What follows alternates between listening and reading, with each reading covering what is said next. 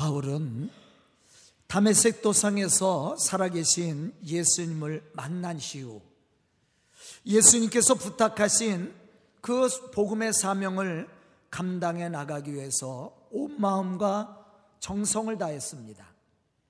특히 이방인의 사도로서 사역은 힘들고 어려웠지만 하나님이 맡겨주신 그 사명을 감당해 나가려는 데는 조금도 흔들림이 없었다라는 사실이죠. 그런 바울이 세상에서 많은 고난과 핍박을 받으면서도 기쁨으로 그 복음의 사명을 감당해 나갈 수 있었던 신앙의 모습이 무엇이었는지 우리가 오늘 말씀을 통해서 생각해 봐야 될 신앙의 모습입니다.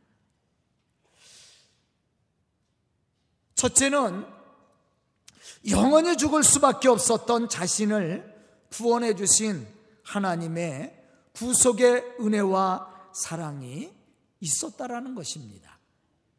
사실 바울은 다메섹 도상에서 만난 예수 그리스도를 늘 고백하고 자랑을 했습니다. 왜냐하면 다메섹 도상에서 만난 예수 그리스도를 통해 죄사함의 은총을 얻었기 때문이었다라는 사실이죠. 왜 바울이 다메섹에 갔습니까? 예수 믿는 사람들을 잡아서 옥에 가두기 위해서, 예수 믿는 사람들을 핍박하기 위해서 다메섹으로 가는 중에 살아계신 예수님을 만나게 되죠. 그때 그는 예수님을 통해서 자신이 죄인인 것을 깨닫게 되었고, 죄를 고백하며 또한 죄악 가운데서 영원히 죽을 수밖에 없었던 자기를 구원하신 하나님의 사랑을 알게 되었습니다. 그래서 바울은 어디를 가든지 어떠한 사람을 만나든지 다메섹 도상에서 만났던 예수님을 고백하고 자랑하게 되었다라는 거예요. 우리에게도 이러한 신앙 고백이 있어야 됩니다. 그래야만 우리가 우리에게 맡겨주신 그 복음의 사명을 온전히 감당해 나갈 수 있게 된다라는 것이죠. 그리고 또 한 가지는 자신이 빚진 자라고 바울은 고백을 하고 있습니다. 여기서 말하는 빚은 세상적인 물질적인 빚을 이야기하는 것이 아니에요. 복음적인 빚을 말하고 있습니다. 본문 말씀 속에서도 바울은 고백하듯이 자신은 진노하심에서 구원을 받았다고 얘기합니다.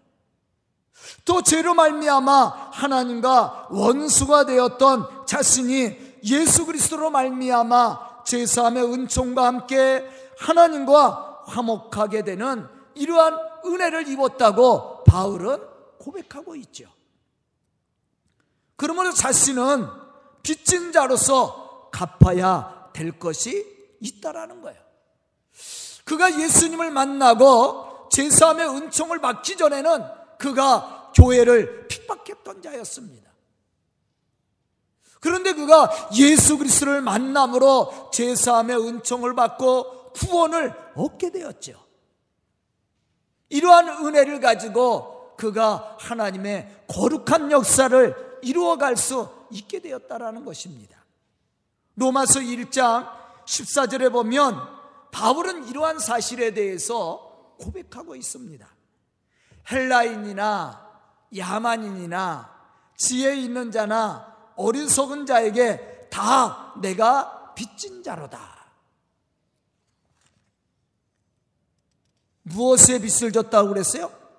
복음에 빚을 진 거예요. 왜냐하면 바울은 자신을 죄인 중에 괴수라고 고백했습니다.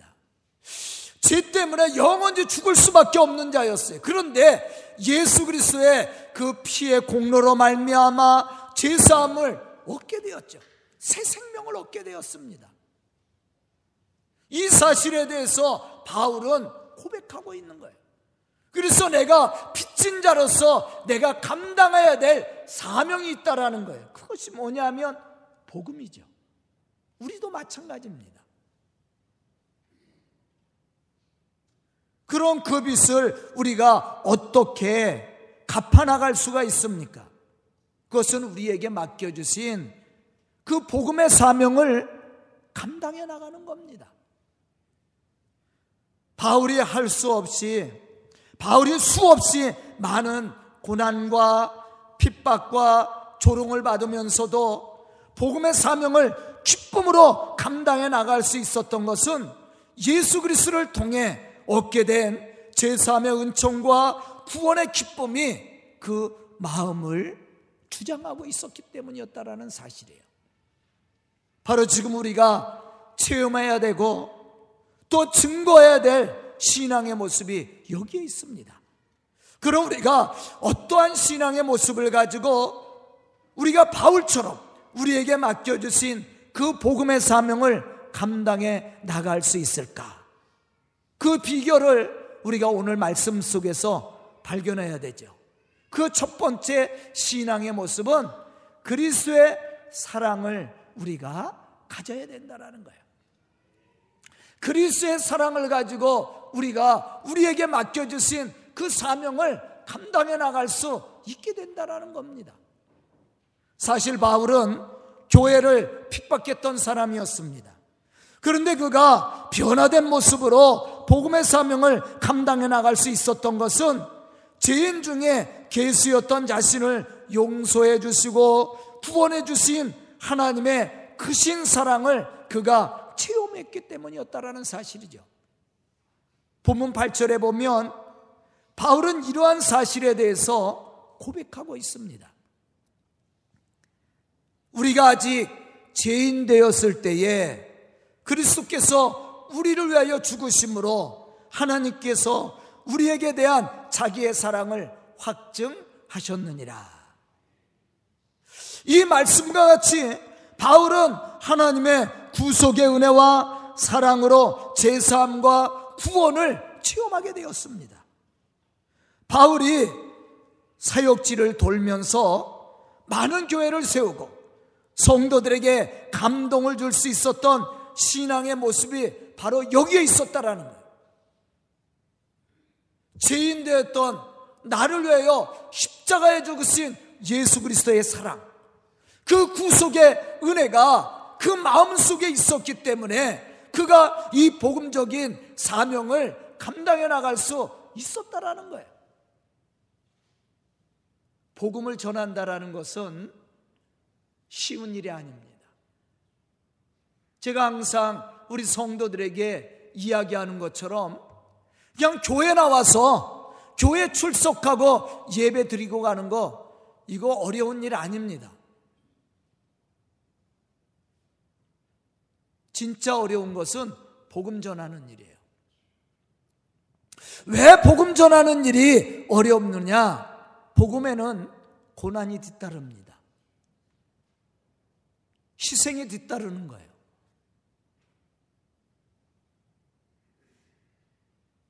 복음을 전하다 보면 핍박을 받게 되고 고난이 찾아오게 되고 또 조롱도 받게 되고 비판도 받게 됩니다. 그래서 어려운 거예요. 그런데 이 사명을 우리가 어떻게 감당해 나갈 수 있을까? 그것은 바로 그리스도의 사랑입니다. 우리 속에 우리를 위하여 십자가에 죽으시고 우리의 죄를 담당하시고 우리를 구원하신 예수 그리스도가 체험되어지면 얼마든지 이 복음의 사명을 감당해 나갈 수 있게 된다라는 거예요. 그래서 복음은 그리스도의 사랑으로 감당해야 된다라는 겁니다. 바울도 역시 마찬가지였습니다. 본문 팔 절로부터 십 절에 보면 우리를 감동시킨 하나님의 사랑을 우리에게 전해주고 있습니다. 우리가 아직 죄인 되었을 때에 그리스도께서 우리를 위하여 죽으심으로 하나님께서 우리에게 대한 자기의 사랑을 확증하셨느니라.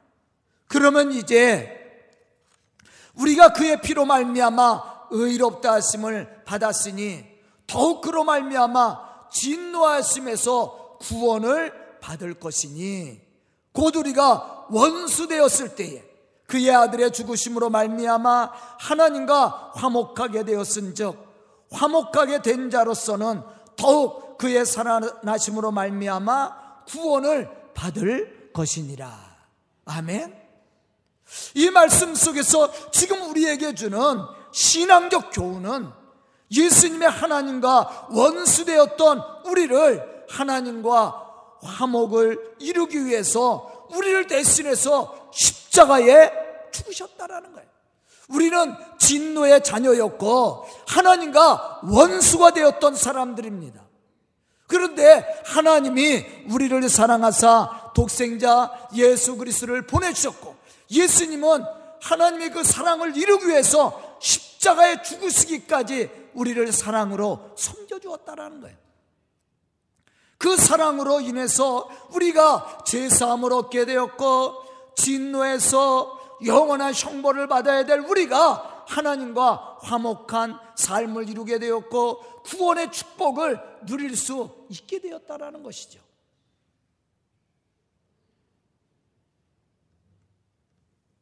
우리는 값없이 은혜를 받은 사람들입니다. 이제 우리가 해야 될 일이 있습니다. 그것이 뭐냐면 우리가 값없이 이 구원의 은혜를 받았으니까 값없이 나눠주는 겁니다. 그런데 그것을 감당할 수 있는 힘이 뭐예요? 사랑이에요, 사랑. 예수님은 말씀하죠. 원수를 사랑하라. 핍박하고 저주하는 자를 위해서 기도하고 축복하라. 그렇게 말씀합니다. 이게 가능한 얘기예요? 쉽지 않은 얘기입니다. 그런데 그것을 가능케 하는 신앙의 모습이 있어요. 그게 사랑이라는 거예요. 왜냐하면 우리가 복음의 사명을 감당할 때 그냥 복음을 전하는 것으로 끝나지 않는다라는 겁니다. 거기에는 분명히 고난이 있고 핍박이 있어요. 그 사람들에게도 우리가 무엇을 전해야 돼요? 복음을 전해야 돼요. 그러기 위해서는 우리에게 그리스도의 이 넘치는 사랑이 우리 속에 체험되어져야 되고 그러한 은혜를 가지고 우리가 이 사명을 감당해야 된다라는 거예요. 그래야만이 복음의 아름다운 열매를 맺을 수 있게 된다라는 것이죠. 에베소서 이 장 사 절로부터 오 절에 보면 이러한 사실에 대해서 우리에게 구체적으로 말씀해주고 있습니다. 긍휼이 풍성하신 하나님이 우리를 사랑하신 그 큰 사랑을 인하여 허물러 죽은 우리를 그리스도와 함께 살리셨고 너희는 은혜로 구원을 받은 것이니라. 무엇으로 우리가 구원을 받았어요? 은혜로 받은 거예요. 우리가 어떠한 대가를 지불했기 때문에 우리가 구원을 받은 것이 아니라 예수 그리스도의 피의 공로로 말미암아 우리가 제사함과 함께 구원을 얻게 되었다라는 겁니다. 이제 우리가 감당해야 될 사명이 뭐예요? 나눠주는 거예요. 그게 뭐냐면 복음이에요, 복음. 사실 하나님의 풍성하신 사랑이 없었다면 우리는 영원히 죽을 수밖에 없었던 죄인들입니다. 그런데 우리가 이 죄에서 자유를 얻고 구원의 그 놀라운 축복을 받게 된 것은 값없이 주시는 하나님의 사랑이 있었기 때문이죠. 그러므로 이제 우리가 이 사명 곧 화목하게 하는 이 복음의 사명을 감당해 나가기 위해서는 그리스도의 사랑의 풍성함이 우리 속에 넘쳐야 되고 우리의 삶 속에서 실천 되어져야 된다라는 거예요. 우리가 이제 거저 받았으니 거저 나눠주는 겁니다. 그게 복음이에요. 만약 우리 속에 그리스도의 사랑과 은혜와 감동이 없이 우리가 복음을 전하려고 한다면 우리는 쉽게 실망을 실망하게 되고 좌절하게 될 겁니다. 더욱더 고난과 핍박이 올 때 원망하게 될 거예요.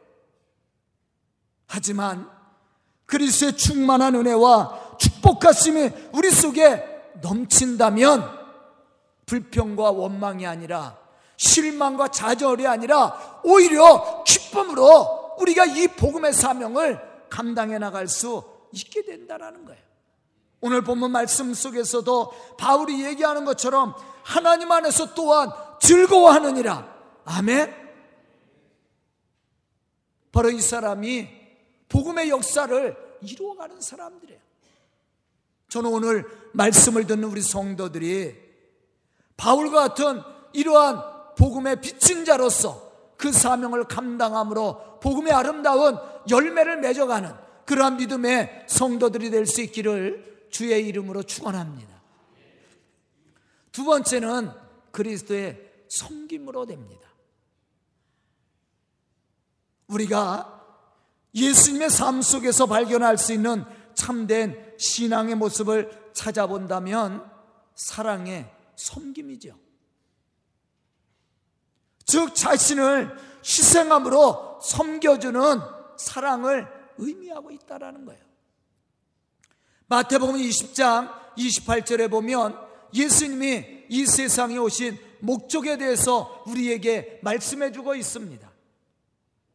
인자가 온 것은 섬김을 받으려 온 것이 아니요 도리어 섬기려 하고 자기 목숨을 많은 사람들의 대속물로 주려 하심이라.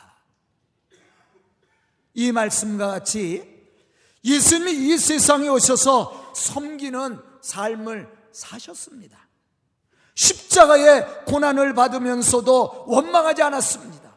오히려 하나님을 향해서 감사를 드리며 핍박하는 자들을 위해서 용서를 베푸는 그러한 은혜를 은혜의 삶을 살았다라는 거죠.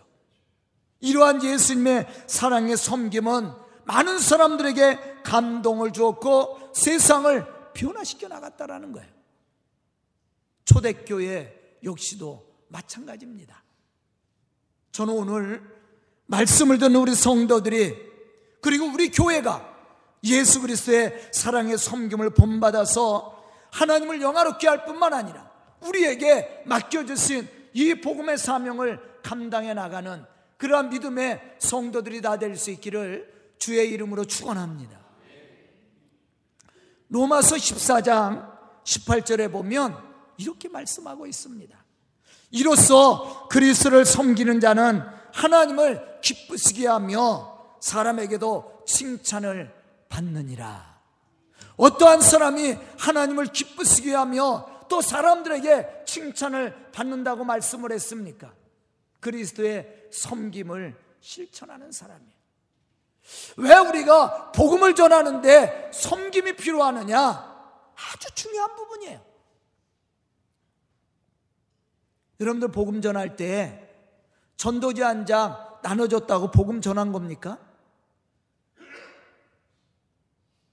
믿지 않은 사람들을 교회에 데리고 나왔다고 그래서 복음 전한 거예요? 저는 아니라고 생각합니다. 복음의 열매를 맺어야 복음을 전한 거예요. 그런 열매를 맺기 위해서는 어떻게 해야 됩니까? 섬겨줘야 돼요. 어떠한 사람들은 사람들을 교회에 전도해 왔다고 얘기해요. 그런데 신앙적인 삶에서 섬김의 삶을 잘못 살아갖고 오히려 시험을 주죠. 그래서 내쫓습니다. 그 사람은 절대 교회에 안 나옵니다. 오히려 교회를 비판하는 사람이 돼요. 전도한 거예요? 아니요. 전도의 문을 막은 사람이에요. 그럼 우리가 어떻게 해야 전도의 열매를 맺습니까? 섬겨주는 거예요. 여러분들 복음을 전하면 복음 전한 것으로 끝나지 않습니다. 복음을 전해서 열매를 맺으려면 우리 자신을 내려놔야 돼요. 자존심을 내려놔야 됩니다. 그리고 섬겨줘야 돼요. 상대가 우리를 비방하고 비판하고 핍박을 해도 섬겨줘야 됩니다. 그래야 열매를 맺을 수 있는 거예요. 그렇지 않고는 열매를 맺을 수가 없어요. 그게 복음이에요. 바울이 다메섹 도상에서 예수님을 만나고 이방인의 사도로서 복음을 전했을 때 얼마나 많은 핍박을 받았습니까? 수없이 매를 맞고 수없이 굶주리고 수없이 옥에 갇히고 그런 일을 당했다고 바울은 고백을 하죠. 그럼에도 불구하고 그들과 원수를 맺지 않고 복음을 전했습니다. 어떻게? 그리스도의 사랑을 가지고 섬김으로. 그때 많은 사람들이 변화를 얻었다라는 거예요. 그게 복음이에요. 그래서 우리가 우리에게 맡겨주신 이 복음의 사명을 감당하기 위해서는 예수님이 우리를 섬겨주신 것처럼 그러한 사랑의 섬김이 우리 속에 있어야 된다라는 거예요. 그런데 그 섬김을 어떻게 우리가 감당할 수 있습니까? 바로 예수 그리스도를 통해서 우리가 받은 은혜가, 이 구속의 은혜가 우리 속에 넘쳐야 된다라는 거예요. 그래야만 이것을 감당해 나갈 수 있는 겁니다. 바울도 마찬가지입니다. 본문 십 절에 보면 바울은 우리가 원수 되었을 때에 그의 아들의 죽으심으로 말미암아 하나님과 화목하게 되었다고 말합니다. 뿐만 아니라 예수 그리스도의 살아나심으로 말미암아 우리는 구원을 받게 되었다고 말씀을 합니다. 그럼 예수 그리스도를 통해 제사함과 구원을 받게 된 우리가 감당해야 될 사명이 무엇입니까? 고린도후서 오 장 십팔 절로부터 십구 절에 보면 화목하게 하는 직분을 감당해야 된다라고 얘기했어요. 베드로전서 이 장 구 절에서는 아름다운 덕을 선포하는 자가 되라고 말씀을 했습니다.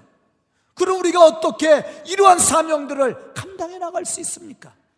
그것은 우리 속에 그리스도의 사랑이 넘침으로 우리를 강건해야 되고, 성령의 인도하심으로 우리가 성동의, 성령의 인도하심을 따라 순종하는 믿음이 우리 속에 있어야 된다는 거예요.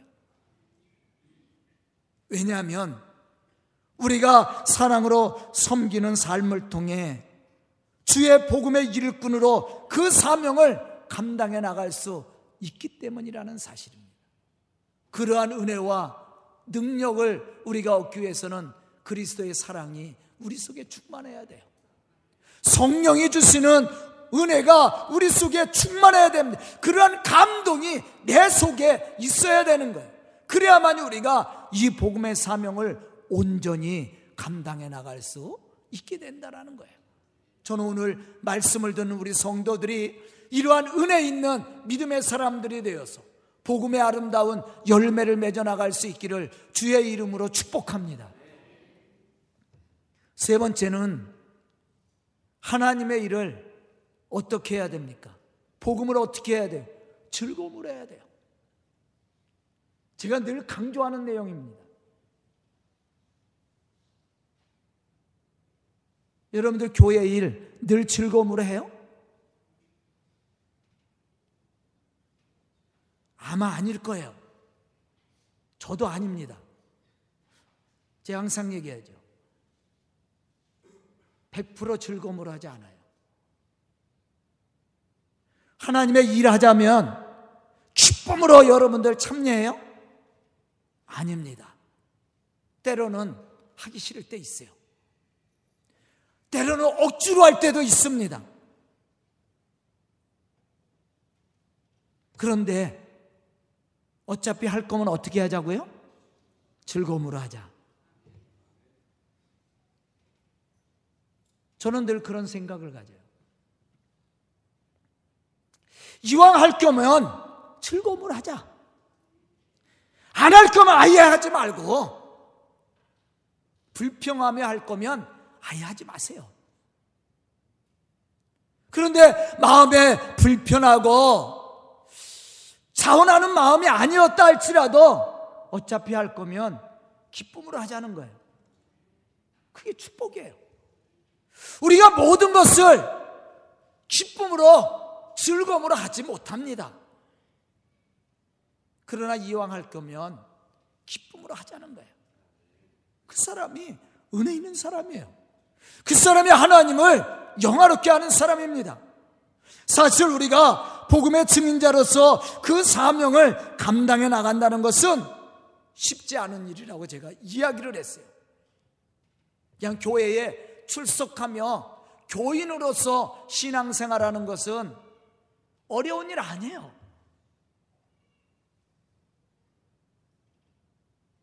그러나 봉사한다는 것이 어려운 거예요. 더욱더 우리가 사람을 전도해서 그 사람을 섬김으로 복음의 열매를 맺기가 어려운 겁니다. 왜냐하면 제가 아까도 얘기한 것처럼 복음에는 고난이 뒤따라요.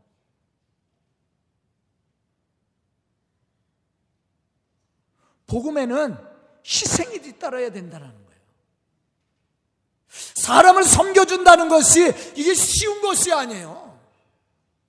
다 내 마음 같습니까? 물론 좋은 사람도 있지만 악한 사람도 있어요.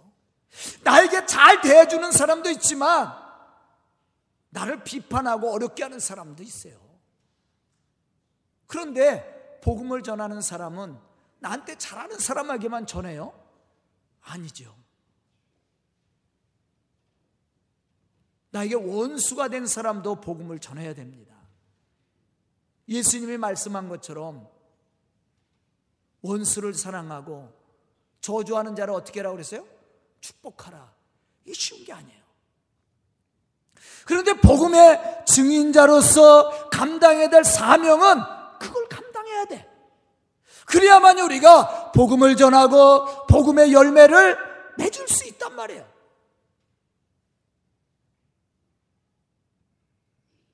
그래서 쉬운 게 아니야. 로마서 팔 장 십칠 절에 보면 바울은 이렇게 고백합니다.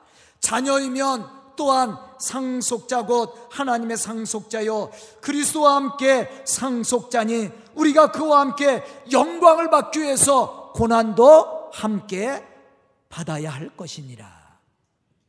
물론 우리가 예수 그리스도를 믿음으로 복을 받습니다. 영광된 축복을 얻게 돼요. 그러나 축복만 있는 게 아니야. 고난도 있어요. 그것을 감당해야 돼. 그 사람이 좋은 믿음의 사람입니다. 하나님의 교회의 좋은 일꾼이 되는 거예요. 그 사람이 하나님의 거룩한 이 복음의 역사를 이루어가는 사람들이에요.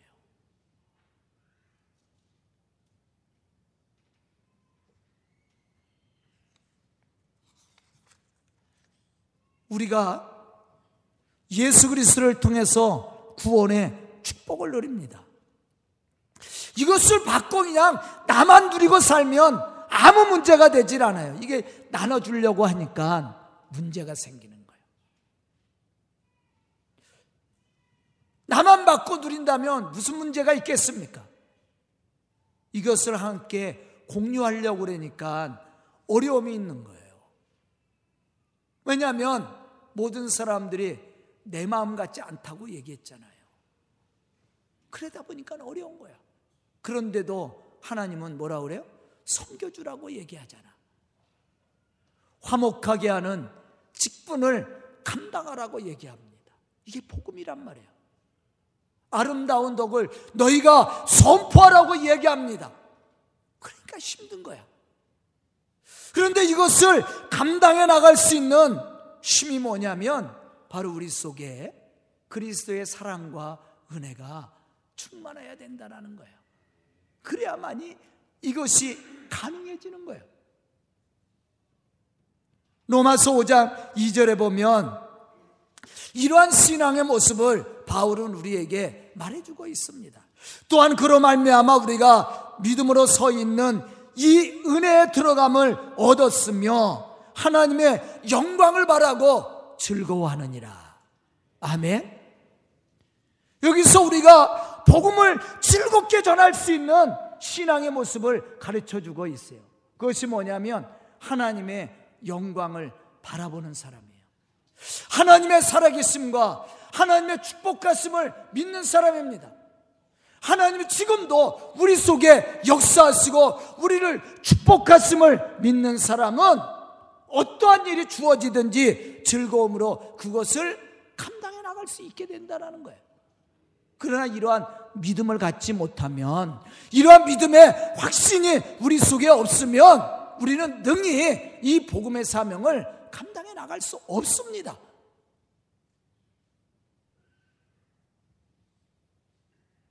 사도행전 오 장 사십일 절부터 사십이 절에 보면 복음 때문에 핍박이 있었음에도 불구하고 초대교회 사도들이 어떻게 복음의 사명을 감당했는지를 우리에게 가르쳐주고 있어요. 사도들은 그 이름을 위하여 능력받는 일에 합당한 자로 여기심을 기뻐하며 공의 앞을 떠나니라. 그들이 날마다 성전에 있든지 집에 있든지 예수는 그리스도라고 가르치기와 전도하기를 그치지 아니하니라. 그렇게 말씀을 했어요. 초대교회 사도들의 모습이에요. 복음 때문에, 예수를 전하는 것 때문에 능력을 받았습니다. 고난을 받았습니다. 비판을 받았습니다. 그럼에도 불구하고 그것을 합당하게 여겼다. 이미 알고 있었다라는 거죠. 그리고 기쁨으로 나가서 성전에 있든지 집에 있든지 예수가 그리스도인 것을 가르치고 전했다라는 사실입니다. 이렇게 할 수 있었던 이유가 뭐예요? 예수 그리스도를 통해서 얻게 된 죄사함의 은총과 구원이 그들의 마음속에 충만했기 때문이었습니다. 그래서 그들은 고난이 있었지만 즐거움으로 복음을 전한 거예요. 그런데 그들이 나가 이렇게 기쁨으로 복음을 전했을 때 그들을 통해서 복음을 들었던 사람들이 어떻게 했습니까? 감동을 받잖아요. 베드로가 한번 설교할 때 뭐 삼천 명, 오천 명씩 회개하고 돌아왔다고 그랬습니다. 놀라운 사건 아니에요? 이러한 역사가 어떻게 일어났습니까? 그들이 복음을 전할 때에 기쁨으로 전한 거예요. 핍박이 있고 고난이 있고 어려움이 있고 사람들이 조롱하고 비판하고 그럴지라도 그들이 기쁜 마음으로 그들을 향해서 복음을 전했다라는 거예요. 섬겨줬다라는 겁니다. 그럴 때 많은 사람들이 감동을 받고 예수 그리스도를 영접했습니다. 빌립보서 삼 장 일 절에 보면 바울은 빌립보 교회 성도들에게 이렇게 권면을 합니다. 끝으로 나의 형제들아, 주 안에서 항상 기뻐하라. 너희에게 같은 말을 쓰는 것이 내게는 수고로움이 없고 너희에게는 안전하니라. 누구 안에서 기뻐하라고 그랬어요? 주 안에서. 다시 말하면 예수 그리스도를 통해서 너희가 제사함의 은총과 구원을 받은 자로서 그 기쁨을 가지고 주의 일을 감당해 나가라는 거예요. 그것이 안전하다 그랬어요. 안전하다. 왜 안전합니까? 그것이 하나님의 역사를 이루는 겁니다. 세상의 불평과 원망을 잠재우는 거예요. 우리가 서로 비판하고 싸워보십시오. 세상 사람들이 교회를 좋게 보겠어요?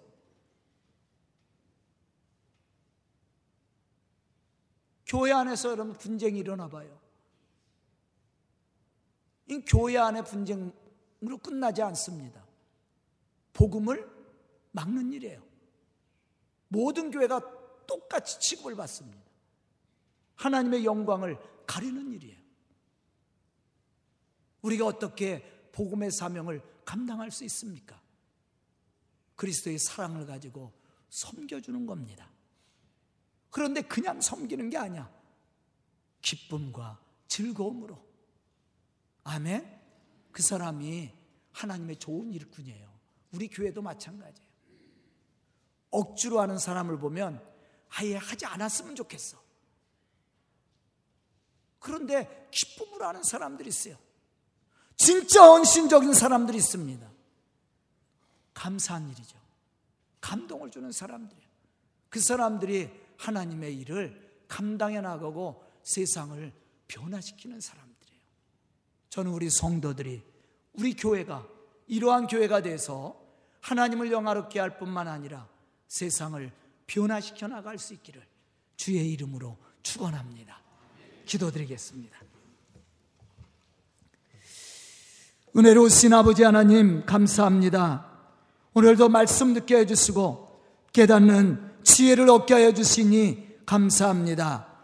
참으로 우리 서강교회 모든 성도들이 믿음의 사람들이 되게 해주시고, 또한 복음의 사명을 맡은 믿음의 일꾼들로 하나님의 거룩한 역사를 이루어 나갈 수 있도록 축복하여 주시옵소서. 우리 성도들과 이 교회를 통해 하나님의 복음이 증언되어지게 해주시고, 또한 많은 열매를 맺게 해주시고, 복음의 아름다운 역사들이 이루어질 수 있도록 축복하여 주시옵소서.